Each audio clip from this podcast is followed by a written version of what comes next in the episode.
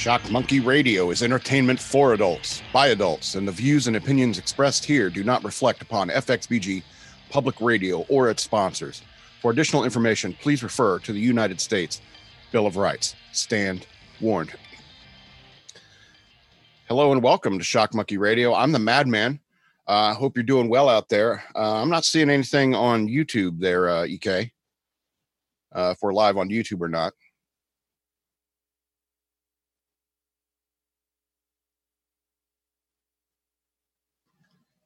The E K's talking to me and laughing constantly because he just recently saw my new haircut. So we're we're going to talk about the elephant in the room. Um, yeah, um, we're all we're all you know stuck in our homes. We're all quarantined. You know, there's um, you know not a whole lot to do, and so I mean, I think it's the perfect time for you to try out new hairstyles because I mean, look at this. This is what I call the half fro, H A L F. R O, the half fro, and hopefully it'll catch on because, you know, everyone wants to be cool like the Madman. Yeah, I'm not seeing anything on YouTube here, buddy. All right. Well, I'm not going to worry about it. I'm not going to leave our listeners out in the cold. Uh, hopefully they're getting an alert. Hopefully they're getting an alert. So uh, I want to ap- apologize for the audio quality last week. I mean, we're still... Um, You know, adapting to this new situation, and the Shock Monkey Radio is pretty much like the guinea pig for F X B G Public Radio. So if I have one show where the audio is bad, that's just make, just to make sure that the audio is better in every other uh, show that we have here on F X B G Public Radio. So I just want to apologize for that, and we're updated. Hopefully the audio is great right now. Um, so yeah, yeah, let's get right into it. Um, Uh, the freebies. Let's talk about the freebies. Um, uh, all the cool kids are doing it. They're giving away freebies, and so we wanted to, we wanted to do it as well um, during this uh, crisis. So we know you're stuck at home, not a whole lot to watch. There's Netflix. Let's be honest. There's a lot of crap in there. There's a lot of crap in there, and if you're the kind of guy who watches like comedy as much as I do, you've seen it all by this point. Uh, it just seems like you know there's. It feels like there's way less content on Netflix these days than you know than there used to be when you first got it. You ever get that feeling? Anyway, but I, we want to provide uh, provide you with a, a general idea of how our show works and you know everything that's available behind our paywall. If you go over to patreon dot com slash shock monkey radio, uh, become a patron. And uh, but for now, we're going to try to get put out as much stuff for free as we can, uh, you know, pretty much until I contract the virus, then you're going to have to start paying. So who knows when that's going to be, who knows? Um, yeah. So we're going to be giving away like full episodes and putting them up here on YouTube uh, for your viewing pleasure. Um, I, I'm sorry about the audio quality last week, but I mean, I'm surprised like there's still a lot of views on those, on those videos. I'm getting a lot of views. I think it's just people are cooped up at home. It's like, what the hell is this dipshit madman been up to lately? And people are watching this. Well, thank you. Thank you for watching. I appreciate it. We're talking about dozens of views here. Anyway, so um, I'm gonna I'm gonna just change the subject. Um, so, um, have have you ever seen a cat like sitting back on its lower spine? You know, because mostly mostly when uh, like cats or dogs, they sit they sit on their haunches. You know, they put their butt to the ground. They're, they're, they're but they're still kind of ready to spring. You know, but sometimes you'll see a cat like um, even a dog sometimes be on its back with crotch open, the, the wind blow, cool them off on a hot day. Um, but uh, a cat will sit there with his crotch open towards you along his lower spine, just licking itself with his hand in the middle of its crotch. And, and you know, sometimes you just get the feeling when they look at you, they'll stop and they'll look at you and they'll stare at you. And it's almost like they're thinking, that's right, motherfucker. This is you all day, every day, sitting on your fat ass, playing with yourself. Just sitting there, primping, primping yourself perfect, licking yourself perfect for Instagram. Cats are dicks. Um. So yeah, so I hate cats, and every now and then you get so high you think you can talk to them. Uh, so I was talking about Netflix earlier, so I've been catching up on Netflix. I'm sure you have as well. Um, but I caught the Dave Chappelle Mark Twain Award thing that is up on on Netflix. Okay, me and my half row. Good. Okay, I see it. Yep. All right, cool. Now I feel better. So I saw the Dave Chappelle Mark Twain Award. It took place at the Kennedy Center, not far from here, but it's not like I'm going to go up to D C. I think I'm stupid. Um, here's my first question about this, the whole production, the whole production. Because I usually, I don't make notes during like something I'm going to write about. I I watch it, I digest it a bit, and then, then I'll write about it. Uh, but my very first question is, why did they edit around the music? Um, there are, you know, I had all these artists coming out, uh, uh, Erykah Badu, John Legend, and so forth, and uh, coming out and uh, performing some music, but they kind of edited around that. They like uh, would overlap uh, like a verse or a chorus with a, a, you know, a thing with Dave Chappelle talking or somebody talking about Dave Chappelle. I mean, and that's enjoyable, but I don't, I don't know why they like cut around the, the music acts. That doesn't seem right. I just, the only thing I could think of is that maybe the artists couldn't hear themselves in there and they were kind of off key. I don't know how, like the, how the acoustics over at the, uh, the Kennedy Center are, but I mean, it, I, I, were they off key? I don't know. I'm tone deaf and good and horrible at math. So I don't really know. So if you've seen it and you know, just send me an email over at madman at f x b g p r dot com. Thank you. Um, yeah. But uh, I'm I'm really glad that Dave Chappelle won this award. Uh, I can't think of, you know, anyone else who really deserves it, you know, in terms of like uh, breaking ground, in terms of like like number one comedian of our generation. Absolutely. Dave Chappelle is the number one comedian of my generation. And hopefully it bleeds over to your generation in some way or another. Because, I mean, if you haven't seen Chappelle's Show, you are missing out. That's brilliant. And they were talking about uh, Half Baked, like it was a horrible, horrible movie. But I mean, I, th- I think a lot of people love it. You know, it, it's kind of like a cult. Is that what they call like a cult hit? Anyway, I really, I really like that. But uh, you had all these uh, comedians coming up, uh, bringing their A game, making Dave Chappelle laugh, which I think is just beautiful. That's kind of the point of a semi-roast, semi-praising thing. Because that's, you know, it's pretty much how comedy works, is you got to half roast somebody to make something funny. And so it's uh, uh, all these comedians came up, you know, a lot of, you know, some I don't agree with, some I think are uh, uh, not so great, but they are all influenced by Dave Chappelle, and well, they should be, because hell, I've been influenced by Dave Chappelle. Uh, and it's, and uh, the great thing about this special, uh, at the Kennedy Center, where they're, you know, celebrating Dave Chappelle's victory of winning the Mark Twain Award. Um, damn it, I lost my place. Darn it, I'm a madman. Anyway, um, yeah. All right. What I loved about it is that, you know, these people came in there to make him laugh. They came in here with jokes that were like targeted at him. You know, other people may know something about it, but I mean, they are specifically targeted at Dave Chappelle. And that's what I love about comedy. That's what I love about the freedom of speech. And the freedom of speech had a very uh, uh, heavy undertone throughout the special, where they're talking about talking real, being able to talk real. Now, I mean, uh, let's be honest, there are a lot of uh, a lot of black people there. All right. And they there's plenty of people in the black community like Dave Chappelle who want to be able to talk real, want to be able to, like, it's like, no, it's not police language. And that's not cancel people because they say something offensive, you know? And I think there's a lot of people, a lot of communities like that. People are sick of this, uh, you know, uh, abridging of speech. And there's even a point where Dave Chappelle's talking about that, you know, this, uh, the, the comedy stage is a temple for the freedom of speech.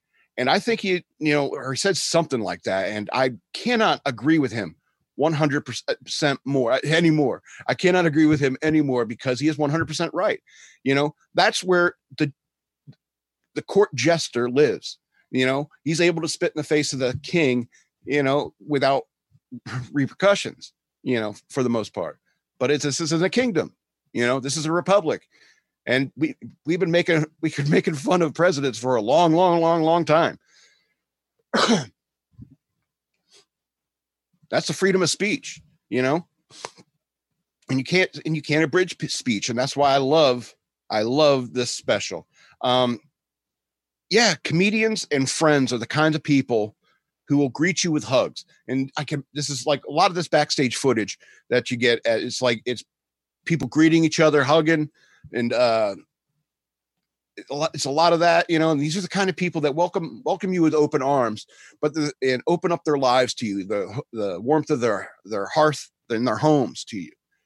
They said, yeah, you know, Dave Chappelle slept on my couch. You could probably find somebody like, you know, somebody like that. It's like Dave Chappelle came up and smoked weed with us. You're never going to believe me. You got to see the special. It was great. Um, but yeah, so uh, oh, I lost my train of thought again because I was laughing so hard about a joke that I saw. But these are the kind of people that will, because they they love so much, they can't really express that love in any way other than busting your balls or um, making, you know, making fun of you, or even holding your feet to the fire, you know, to tell you honestly, it's like, hey, Dave, you know, I love you, man. I want you to quit smoking. You know, some people could say that to you. So I, I love you. You know, I, I think you should quit smoking. And fuck you. I'm not going to quit smoking. And that's just the way like people are, is, you know, they, They love so much is it, it, that's the easiest way to uh, to do it, is to bust someone's chops a, a, a, about something about their personality or something that they're doing in life or what they should be doing in life.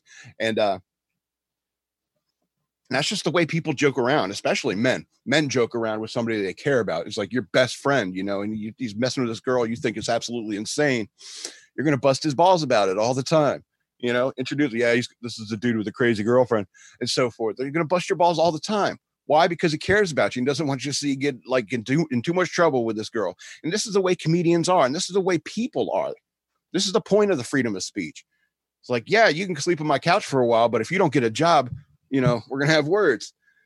You know, we're reasonable people. We're all reasonable people.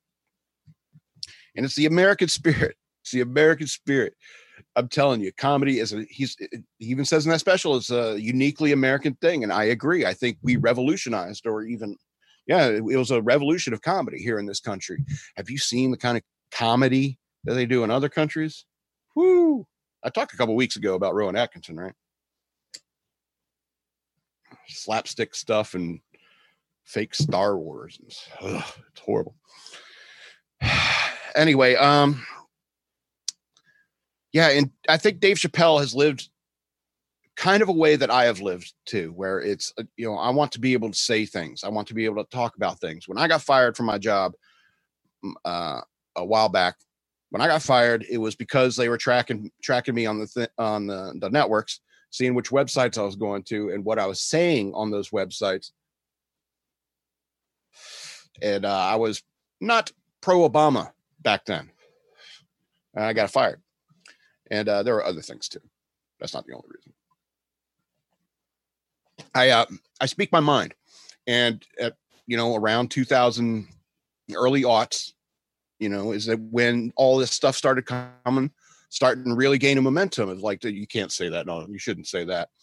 And, and I just I when I got fired from that job, I was like, I don't think if I can, I can go to work for that business ever again, because I am not going to be uh, not who I am, which is talking real. Dave Chappelle is somebody who's talking real. And I just I just want to make a living at this. I don't want to be Dave Chappelle famous. I don't want the Mark Twain Award. I'd rather have the Mark Twain Award than the uh, uh, uh, Nobel Prize for Literature, because I think it's more important. The I've thought about this, but I don't want these. I don't want these awards. I've thought about it, but I, I don't want these awards. But what I mean is I just want to make a living at it, because uh, that's who I am. And Dave Chappelle is who he who he is. And you can see the impact that that man has had, you know, who prop through probably just only half his life. Who knows, who knows what else is going to come in the next forty years. So God bless Dave Chappelle. Absolutely. one hundred percent. I love this special. D C awarded, D C awarded Mark Twain Award in D C is a legend, which is a better title, I think, is a legendary thirteen of thirteen stars. Madman seal of approval, a must watch.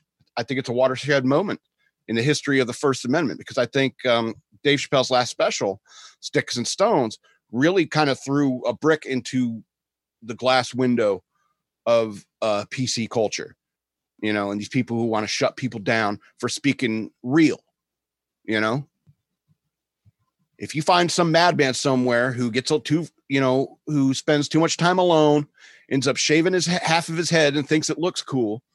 You know, you want to know where you can find them. It's like, oh, I can find them over at Shock Monkey Radio on YouTube. Search just, just search YouTube for Shock Monkey Radio. You can find some jackass that shaved half his head and thought it was cool. You know where to find him. I want to know where I can find Alex Jones. I want to know where I can find Gavin McInnes so that I can either be entertained by them or just or laugh at their quote unquote stupidity based upon my opinion. You want to know where they are. You want to put big flags on their heads. So you get so crazy person here, you know, maybe you should force everybody you think is crazy to get a half row like me. Maybe that's what you could do. Oh, lost my cherry. Mm. It's a must see. Uh, yeah. Don't read too much into this. I don't think that, uh, Dave Chappelle found the cherry. I don't think Dave Chappelle or I am interested in quitting smoking. Um, Okay, let's talk about another thing I saw. It's called, holy cow, seventeen minutes. I talked a lot about that.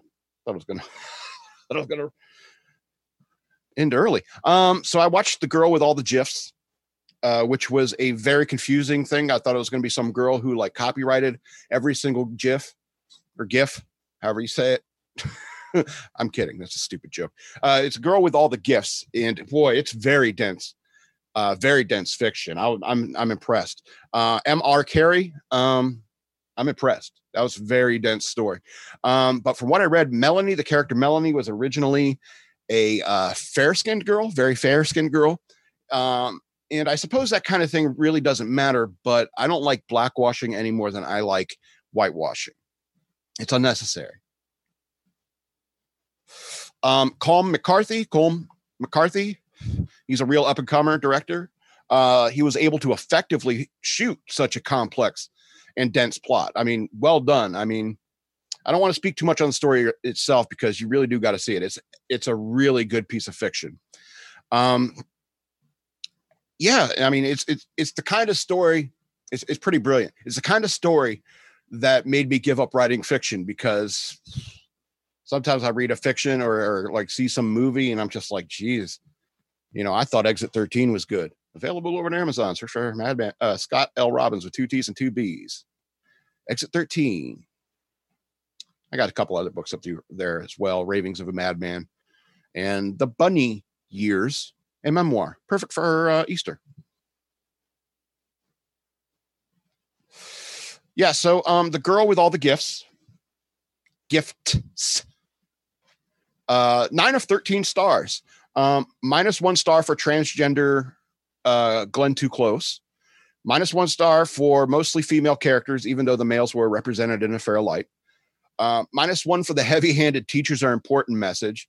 Yeah, as long as we keep them in cages. I'm okay with that. Uh, and minus one star for the horrible British effects and combat action scenes. I don't know what the fuck those redcoats were doing in some of those action scenes. It's like, there is no organization to this military at all. So, um, I don't think that they had a military advisor on this film because these actors were all over the place. If you've ever been in the military, you should watch that movie just for the scene where, uh, all these military guys are just running around randomly in jeeps and like shooting. It's crazy. It's like there is no organization. It's hilarious. Go check it out. So yeah, nine of thirteen stars. The Girl with All the Gifts. Um, yeah. Speaking of which, you know the like the Queen of England can speak better English than Joe Biden. You know, some of you British people who are, who are listening or watching, you know, you probably say, "Oh, well, but of course, we all speak better English than Americans." Don't get don't muck about. You don't know how to speak the English. Oh, I can feel the British people unsubscribing as we speak. All right, so uh, whew, burning through time. Mm. So, uh, we're going to go back to my supervillain plots. So I'm going to give you three more supervillain plots. I miscounted. Apparently, there's ten that I wanted to uh, to give you. Um, but uh, I miscounted, so I'm giving you four next week. But we're going through supervillain plots forty-eight, forty-nine, and fifty today. Now, I bet you think if you watch last week's video or listen to last week's podcast, uh, you might be thinking I'm going to Mars. You might be thinking I'm going there, but I think Mars is just a lost cause. Its magnetic field is too weak, its gravity is too low to be of any use. I think at one time Mars was gush- gushing with water, but over millions of years, it just slowly evaporated out into space and possibly ended up on Earth with uh, even biological life forms, you know, starting life on Earth. But, you know, that's a theory. It's a theory. Who knows? Ice, ice chunks. Possibly. Possibly. Because I think at one time, Uh, Mars was gushing with water, and now it's gone. It's mostly limited to the poles, and those are the only promising areas on Mars. So why would we want to go there?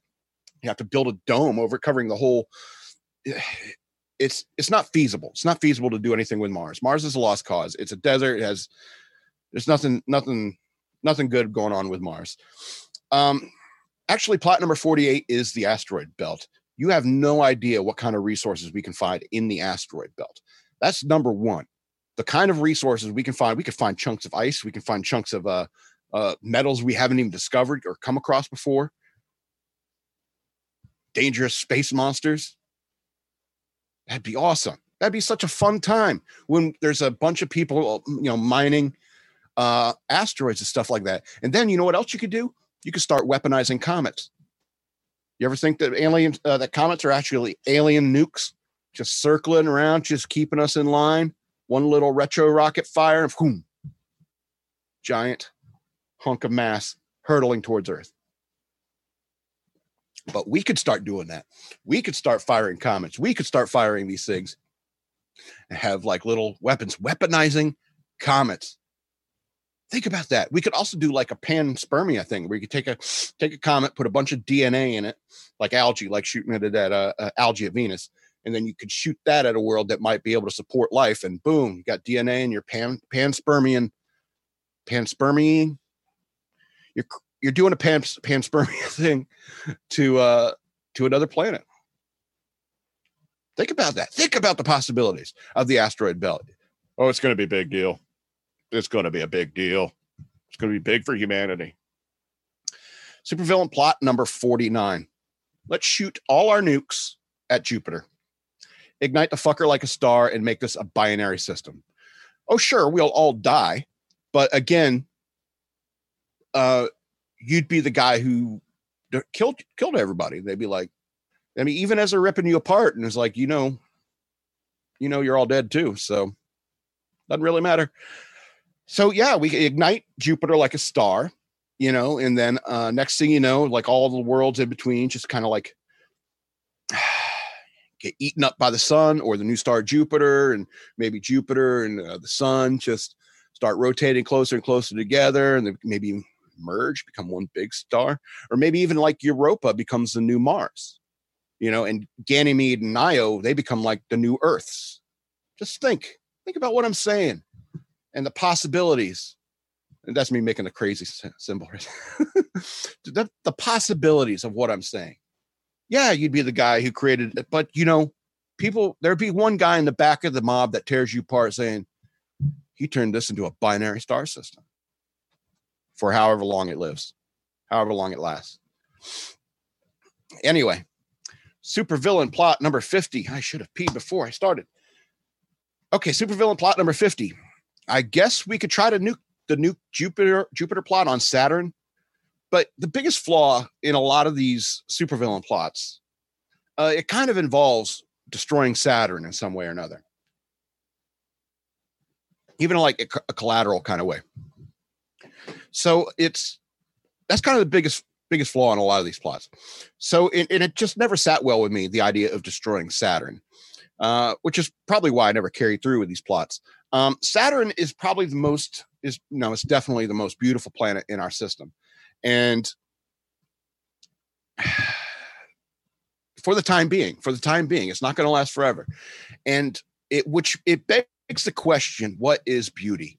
Well, only sentient, only sentient life, only we, as far as we know, humans have the mental capacity to look at Saturn in its temporary form and say that that is beautiful. It's temporary. It's not going to last forever. You know, Jupiter three million years ago, so you should have seen me. I was the hottest one around. You know, hey, you know, the time, the time, time takes its toll, I suppose. And so, um, yeah, but it's not going to be around forever. A couple million years and no more rings of Saturn. A couple, I don't know how many millions it's going to take, but it's not going to last forever. And only life like us can look at it and say if it's beautiful. You know, it's like if a tree falls in the forest, does it make a sound? Like, yes, it makes a sound, but if no one heard it, it's a semantic argument. But if there's no life in the system or any life anywhere in the universe to view Saturn and say that it's beautiful, I don't know. What's the point of art at that point? Just because live like an ant-like society. Horrible. Yeah, beauty is fleeting, and um, destroying Saturn always seems like such a waste to me, but we could ignite it like a star, and just like Jupiter, uh, if we shot all our nukes at it. And um, I mean, it, no matter which one you ignite would uh, consume the other very quickly because they're so close together, and there's no possibility of making a trinary, trinary star system. They're too close. Depends on where they are in the orbit. It, anyway, not likely to happen. Not likely to happen. Anyway, woo, itchy ears. Dirty white boy. Yeah, so uh, tune in next week, and I'll give you supervillain plots fifty-one through fifty-four. All right, woo, two minutes. Let's got to go through the mailbag real quick. All righty. Every time I talk about how much I don't like horses, or want them all dead, I get a flurry of emails with links of cute horse pics or funny horse videos and people saying, really? Kill this cute thing? And my answer to all of you is yes, yes, a million times yes, they are evil. Horses are evil. Ponies are evil. Donkeys are, you know, evil. Anything that looks like a horse is evil. However, unicorns, super evil. Anyway, um, I after digging through all these emails, I did find one good question. Uh, by an anonymous, uh, by request user. I'll always respect that if you choose. Um, Madman, I know you hate horses, but where do you stand on llamas and alpacas? Well, that's a very good question. Thank you. Um, well, I don't think llamas and alpacas are really smart enough to be in on the horse conspiracy. So um, if the horses are having a meeting, you know, and maybe Sprout says to Denny that, um, hey, maybe we should include the alpacas in on this. And so Denny, like, he trots on over to the alpacas and he goes up to lead alpaca. And he says, uh, we're making our move at sunset. Are you in? And uh, the lead alpaca would uh, look at him and go, ah! And spit in his face. They're not smart enough to be dangerous. I mean, they're definitely animals, and animals are assholes. Human beings are animals, by the way. So, I mean, it's it's just a regular animal, if you ask me. If you could shear it, make some cloth off of it, and all it does is just scream at you, that's not that dangerous, you know. It's not that dangerous of a beast to, to raise and cut. Ugh. It used to be my fantasy to be a shepherd, like in New Zealand. But I really, yeah, I really don't like animals. Um, but a lot of animals like me. It's weird. Horses, there's sometimes I've met horses that like me. Most of them don't like me, but sometimes it's irritating. Um, a lot of people would like to remain anonymous. So uh, here's another one by an anonymous person. Madman, have you ever had a homosexual experience? Uh, no, anonymous internet person, because I'm not gay, but there was this one guy. Be- bear with me here, okay? Bear with me here. There was this one guy, uh, because I wrestled in high school, you know, and he had this, like, comically large dick, like, comically large. I mean, so big if you felt sorry for the guy, because, you know, like, every girl he's ever showed it to must have been scared, because we were scared, and we don't like having dick put in us. So, um, uh, so just like any any other dude with a big dick, they he, they try to use it every way they can. They're like twirling it or slapping it against their hips and all that stuff. And there this one time where he was just like taking a whip in the, you know, the bell end against people's butts and stuff like that in the shower. But that's it. I mean, does that count as a homosexual experience? I don't think so. I think I'm straight, and that dude's just doesn't know what to do with all that dick.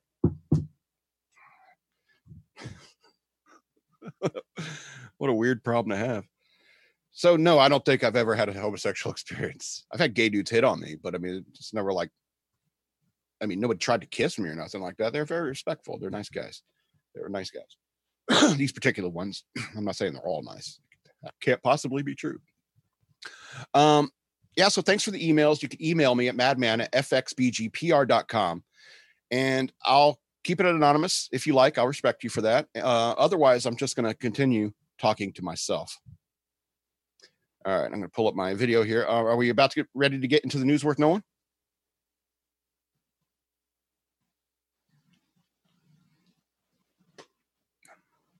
All right, we're going to waiting on the video to catch up. All righty. All right, I got to go back to my notes. I don't know. You think the half row is going to catch on, E K? I was thinking about it, but I didn't want to lose an eyebrow. I don't. I think eyebrows are kind of important. No, I think. But if I'm going to go that far, I'm going to go with the eyebrows too. All right. So. Yeah. Oh, that's kind of a good idea. We'll see how we'll get, make this hashtag half row catch catch on. All right. Let's get into the news. Uh, Trump hints that he may not that he may get involved in Navy episode as Modly issues apology. Now, I don't know if you've been following this story, but I have, because I don't know, these Navy stories, they uh, they catch my attention. Uh, President Trump said on Monday at a press conference that he might get involved in the public crisis playing out in the Navy after an aircraft carrier commander was ousted after raising the alarm about, corona, about a coronavirus outbreak on a ship in a leaked letter, quote unquote leaked letter, I would say. Uh, Acting Navy Secretary Thomas Modly appeared to worsen the situation when he gave a surprise speech to sailors on the U S S Theodore Roosevelt and called ousted Captain Brett Crozier, Crozier, quote, too naive or too stupid to be a commanding officer of a ship like this, Reuters. Reuters reported. Modly issue, uh, later issued an apology to the Navy and Crozier and said, let me be clear, I do not think Captain Brett Crozier is naive nor stupid. I think, and always believed him to be the opposite. We pick our carrier uh, c- commanding officers with great care. Captain Crozier is smart and passionate. Uh, Modly said he wanted to apologize for any confusion this choice of words may have caused. Uh, Trump told a press conference that he is good at settling arguments. Okay. Trump said, let's ask Jim Acosta about that. Anyway, Trump said that he's good at settling arguments. Uh, Trump said Crozier should have resisted sending the letter, but did not want to destroy somebody for having a bad day, the report said. Very compassionate. Um, several Democrats in Congress are calling for Modly to be fired following the speech in which he admonished the ship's former commander for expressing concerns over the coronavirus in a strongly worded letter that was leaked to the media. Uh, Virginia Representative Elaine Luria, a Navy veteran and member of the House Armed Services Committee, called for the Defense Secretary Mark Esper to fire Modly for his remarks about Captain Brett Crozier, who he called too naive or too stupid to lead the carrier. Uh, Theodore Roosevelt sailors are on the front lines of this pandemic, and our nation's defense is in the Pacific, Luria tweeted Monday. Acting Sec- Secretary of the Navy uh, remarks to the crew show that he is in no way fit to lead our Navy through this trying time. Esper D O D should be at Esper D O D should immediately fire him. Um, here's the thing. It's like anyone who's ever served in the military, you know that you do not do this. You do not ma- leak a letter um, involving com- business within your command or within your unit. You know, you don't do this. You don't make, you don't bring the press in on this.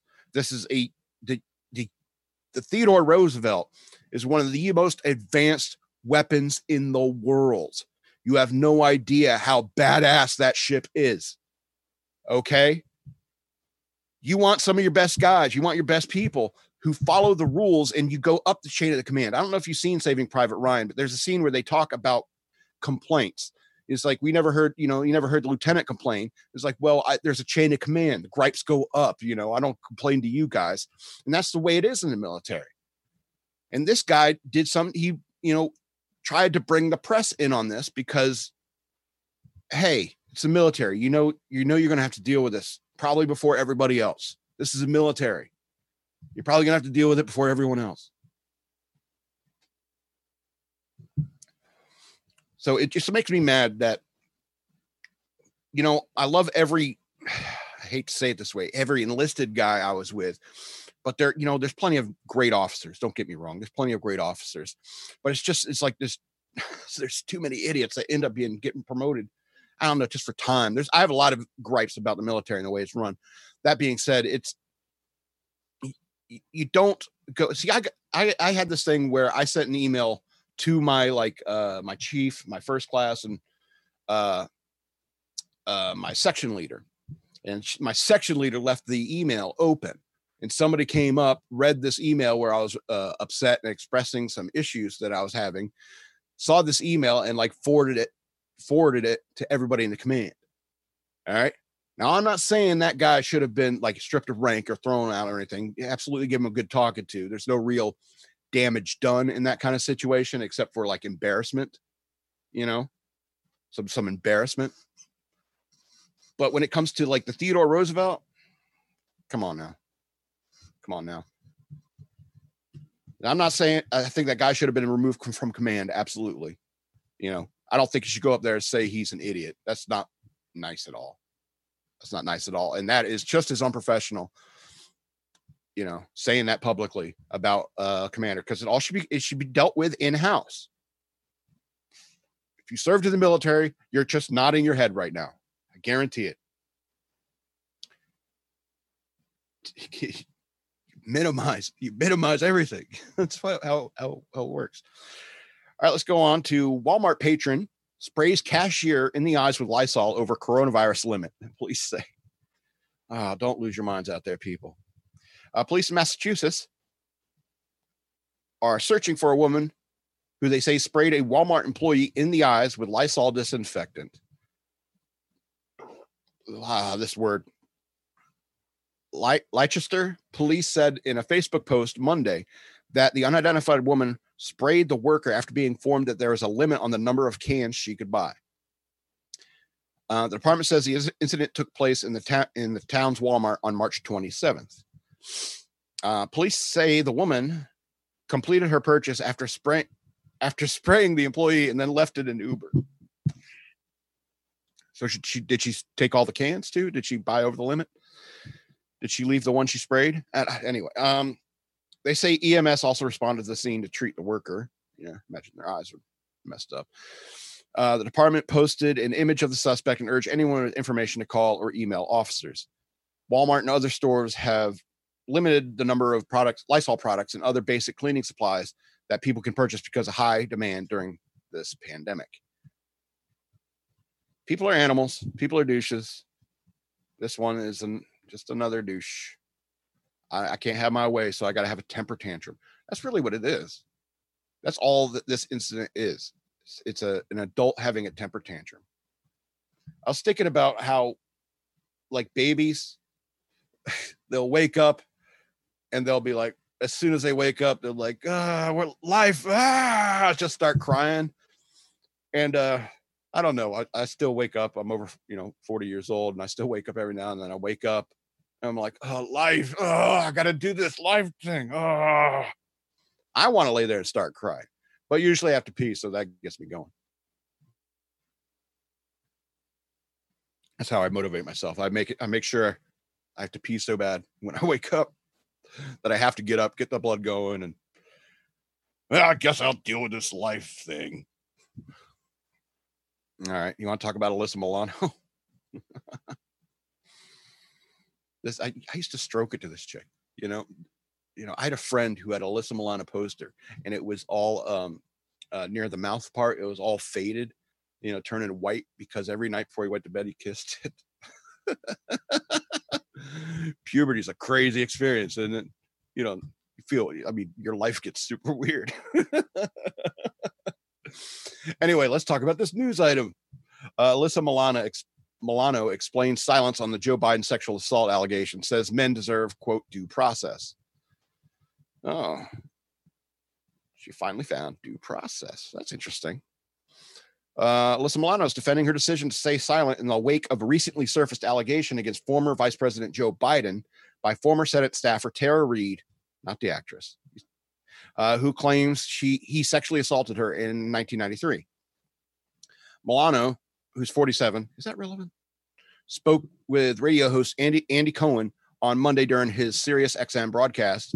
And when Cohen brought up the fact, once again, Milano had been a trending topic on Twitter, he gave the actress the floor to speak on the matter, and she did so, choosing her words gingerly. You don't get to use that word often. Gingerly. Just a little bit of ginger. Mm. Quote, so it's actually quite a, quite a serious reason, I think. So I've endorsed Joe Biden, and there have been accusations against Joe about sexual assault, Milano began. I have not publicly said anything about this. Yes. The Charmed alum famously attended Supreme Court Justice Brett Kavanaugh's Senate, you remember this, Judiciary Committee hearing on Capitol Hill in twenty eighteen, uh, where Christine Blasey Ford testified that he had sexually assaulted her in the early eighties. She said that this was taken in a wait-and-see approach. She said she has always taken a wait-and-see approach to these sensitive matters, and that the predicament Biden has found himself in is no different. She explained to Cohen, if you remember, it kind of took me a, a long time to publicly say anything about Harvey Weinstein, as well as well because I believe that even though we should believe women, and that is an important thing, and what is, the statement really means is like, you know, for so long, the go-to has been to not believe them. So really, we have to sort of society, societally change that mindset to believing women. Ugh, back and forth. Let's go back and forth. Um, she goes on to say, but that does not mean at the expense of not, you know, giving men their due process and investigating situations and giving, you know, it's got to be fair in both directions, Milano added. She's worse than me, you know. Yeah, though Milano has been among many women in Hollywood on the front lines during the Me Too movement uh, and Time's Up movement, uh, swept over various industries over the last three years. Social activists said her support for Biden mostly stems from her longstanding relationship with the president hopeful.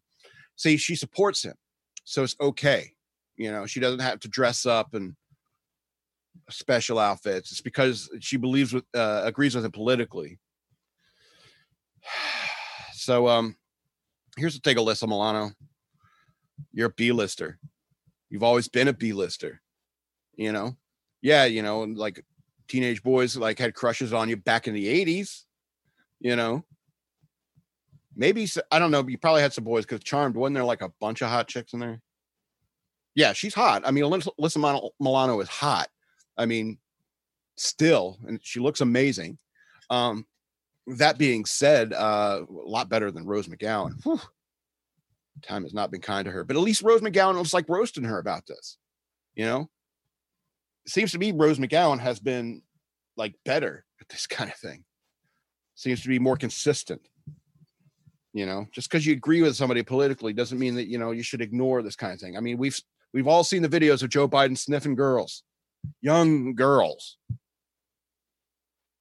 Touching people's wives. Ugh. What a creep. Ugh. Sorry, I'm sitting here looking, staring at this picture of Alyssa Milano.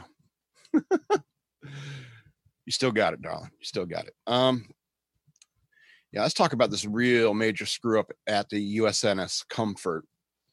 Now, um, you know, the, the Navy pretty much runs the NATO, NATO, uh, Navo, Na- NATO Navy. So I know I know a lot of these NATO ships. All right, let's get down to the story here. Uh, crew member aboard the U S N S Comfort, the Navy hospital ship docked in New York City, has tested positive for coronavirus. Fox News has confirmed. The news came after President Trump, Trump confirmed the one thousand bed ship will start treating coronavirus cases after originally being set to Manhattan to take on cases unrelated to the pathogen. In a statement obtained by Fox News, uh, the Navy said a crew member on board the U S N S Comfort tested positive for covid nineteen April sixth. A crew member is isolate. The crew member is isolated from patients and other crew members. Quote, there's no impact to the Comfort's mission, and this will not affect the ability for Comfort to receive patients. The ship is following protocols and taking every precaution to ensure the health and safety of all crew members and patients on board. The news was originally reported to uh, by A B C News, who reported that the crew member had no contact with patients, and other crew members who had contacted contact with them had tested negative for the virus, but they would remain in isolation for several days out of an abundance of caution.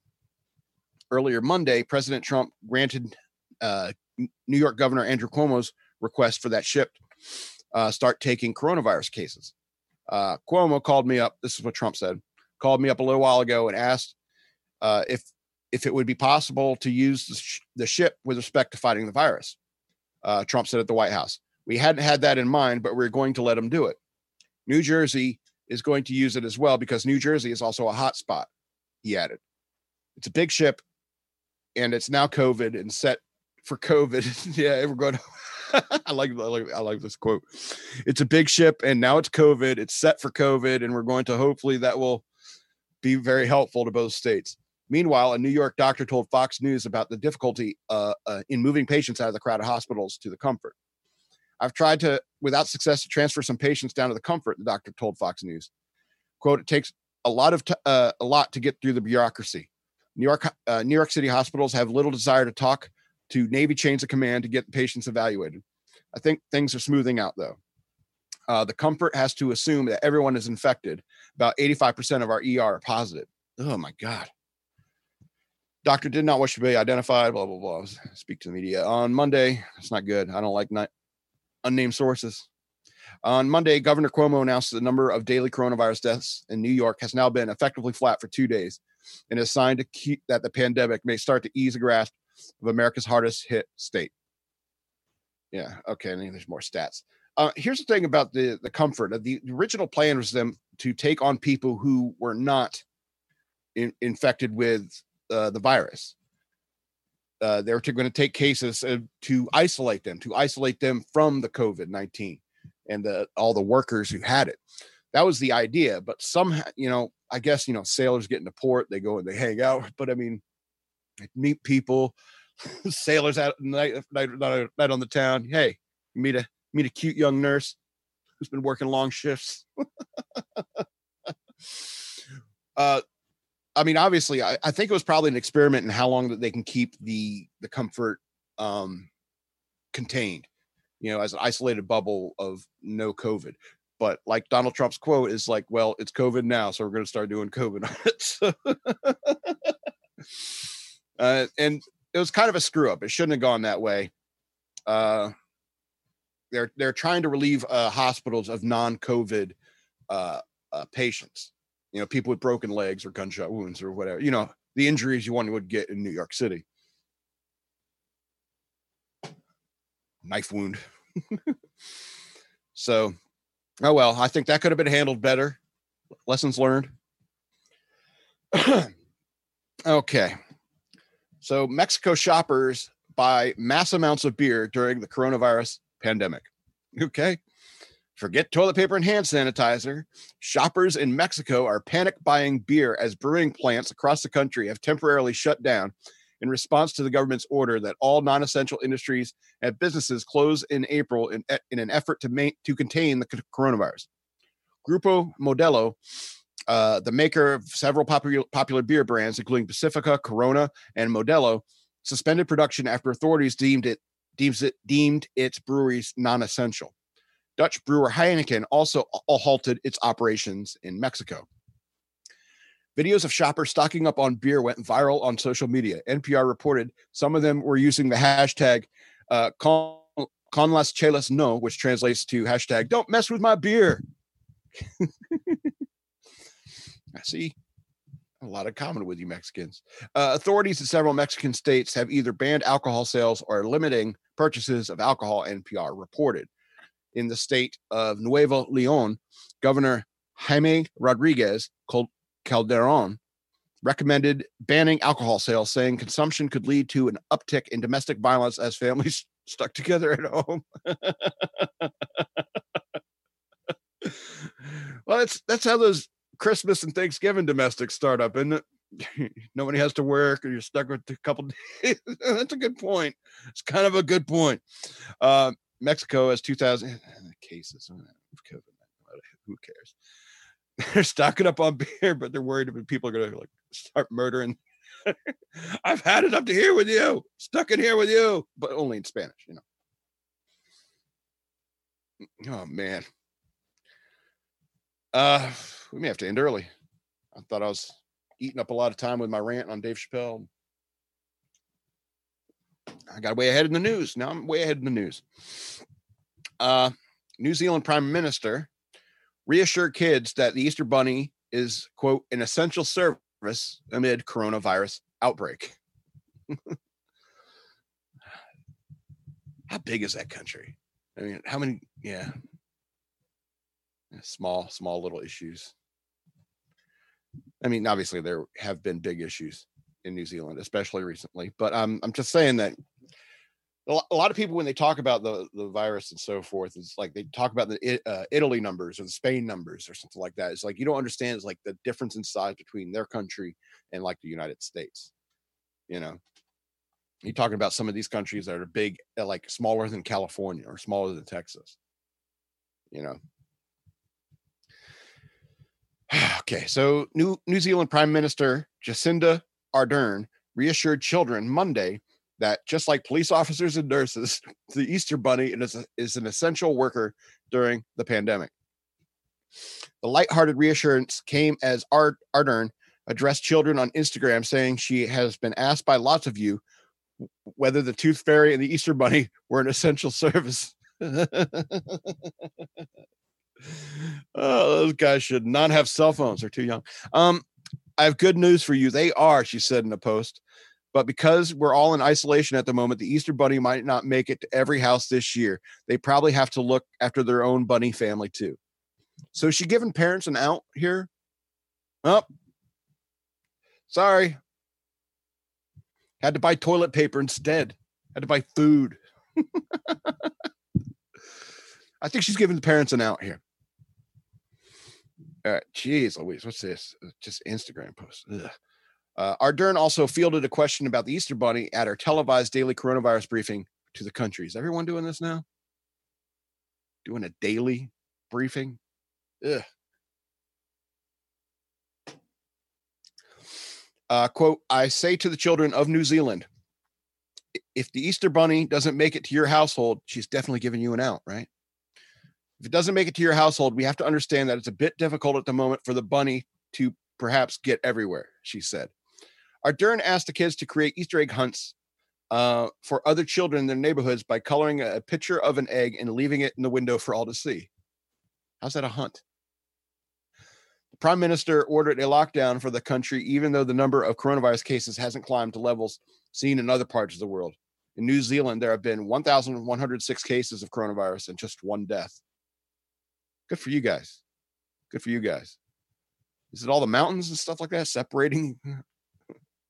Or it's just like re- real discipline once it started breaking. It's like started social distancing immediately. And I think that even that has had a, a significant effect here in the United States. It's like even before like it, all these orders came out, it's like people started social distancing immediately. And I think that's why the numbers are looking good. Kind of, I I mean, it's, it's horrible. People are dying, obviously, but I think the numbers are starting to look good. We're going to get out of this. Uh, Ardern asked the kid, but I had already read that.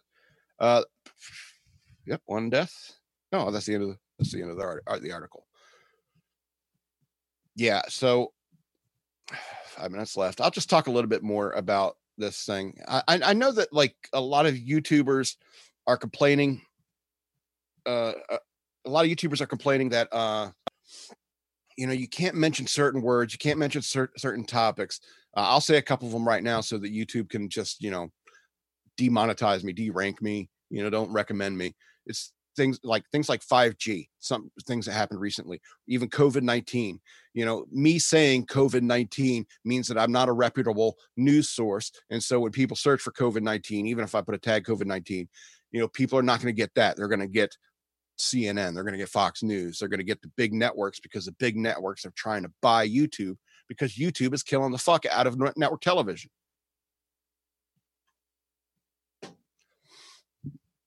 Anyway, I'm not trying to get a, a million YouTube views. It'd be crazy if I did. It'd be absurd. I would hate to see myself famous. That's a terrifying thought for me. I would not do well. If anything, I'd become more reclusive. I've said it before and I'll say it again. This is the most talkative I ever get this hour. Even if you listen to Lost in the Long Box, six thirty on F X B G, F X B G Public Radio on Wednesdays, you find Lost in the Long Box. I'm, I'm the quiet guy. Sometimes I have jokes, but I'm the quiet guy. Plus, how many Mister Fantastic jokes can you make? That, you know, and so we're going to be okay. We're going to get through this. You know, we've been practicing social distancing. You've, you've been to the stores. You've seen all the lines on the floor. And, you know, uh, I think it's it stinks that it's been such wonderful weather lately, you know, that, uh, you know, people are wanting to get out and enjoy the springtime because it's been real nice lately. It's a shame. It really is a shame that because, you know, stay inside, shave half your head, you know. I would have done this anyway if it weren't for even even if there wasn't some pandemic going on out there. I'm just would it would have been one of those things that ran through my mind anyway, like a Saturday morning, a Saturday morning in nineteen eighty-seven. Hmm. So, so I'm I'm just sitting here ranting, looking at the video coming from the studio. I see you guys. Hi, fellas. You wave at me, buddy, little guy. Hey. So we may have to end just a little bit early. Um, just nod if you hear me, E K. All right. So, um, yeah, um, take care of each other. Maintain that social distance. Absolutely. Um, and uh, wear the masks if you like. Wear the latex. I, I, I think it's funny when people like dress up. Uh, I like cosplay. So if you guys want to wear like funky masks and stuff like that, I'd love to. What I want to see is more unique masks. You know, uh, do we, do we have some company out there creating designer masks? I'm sure there's going to be some very soon. I'm sure they're going to be hitting Etsy or something. So, uh, humanity is incredibly entertaining, is it not? Even in the midst of all this chaos, we can find the humor like uh, Dave Chappelle can, like Joe Rogan can. You met, you met, uh, you know all about this, all the stuff with Joe Rogan, right? And like I said, you'd rather vote for Trump, Trump than Biden. That's blown up too. Fucking Oprah making headlines. So that be Joe Rogan is Oprah. It matters who he supports. And that's what's funny is like censoring people who swear and stuff on YouTube. They're totally cool with like the, uh, the Joe Rogan experience. Anyway, this has turned into a chaotic rant, and this is what my mind gets like after about four beers. Um, so stay safe out there. Please consider becoming a patron over at patreon.com slash Shock Monkey Radio. We'd appreciate it. The whole point of putting all this content out here for you right now is because one, the audio sometimes sucks, and two, uh, it's um, um, we want to show you the value of what's behind the paywall. All the cool kids are doing it anyway, like Steven Crowder. So I just want to be cool because I'm the madman and I love you.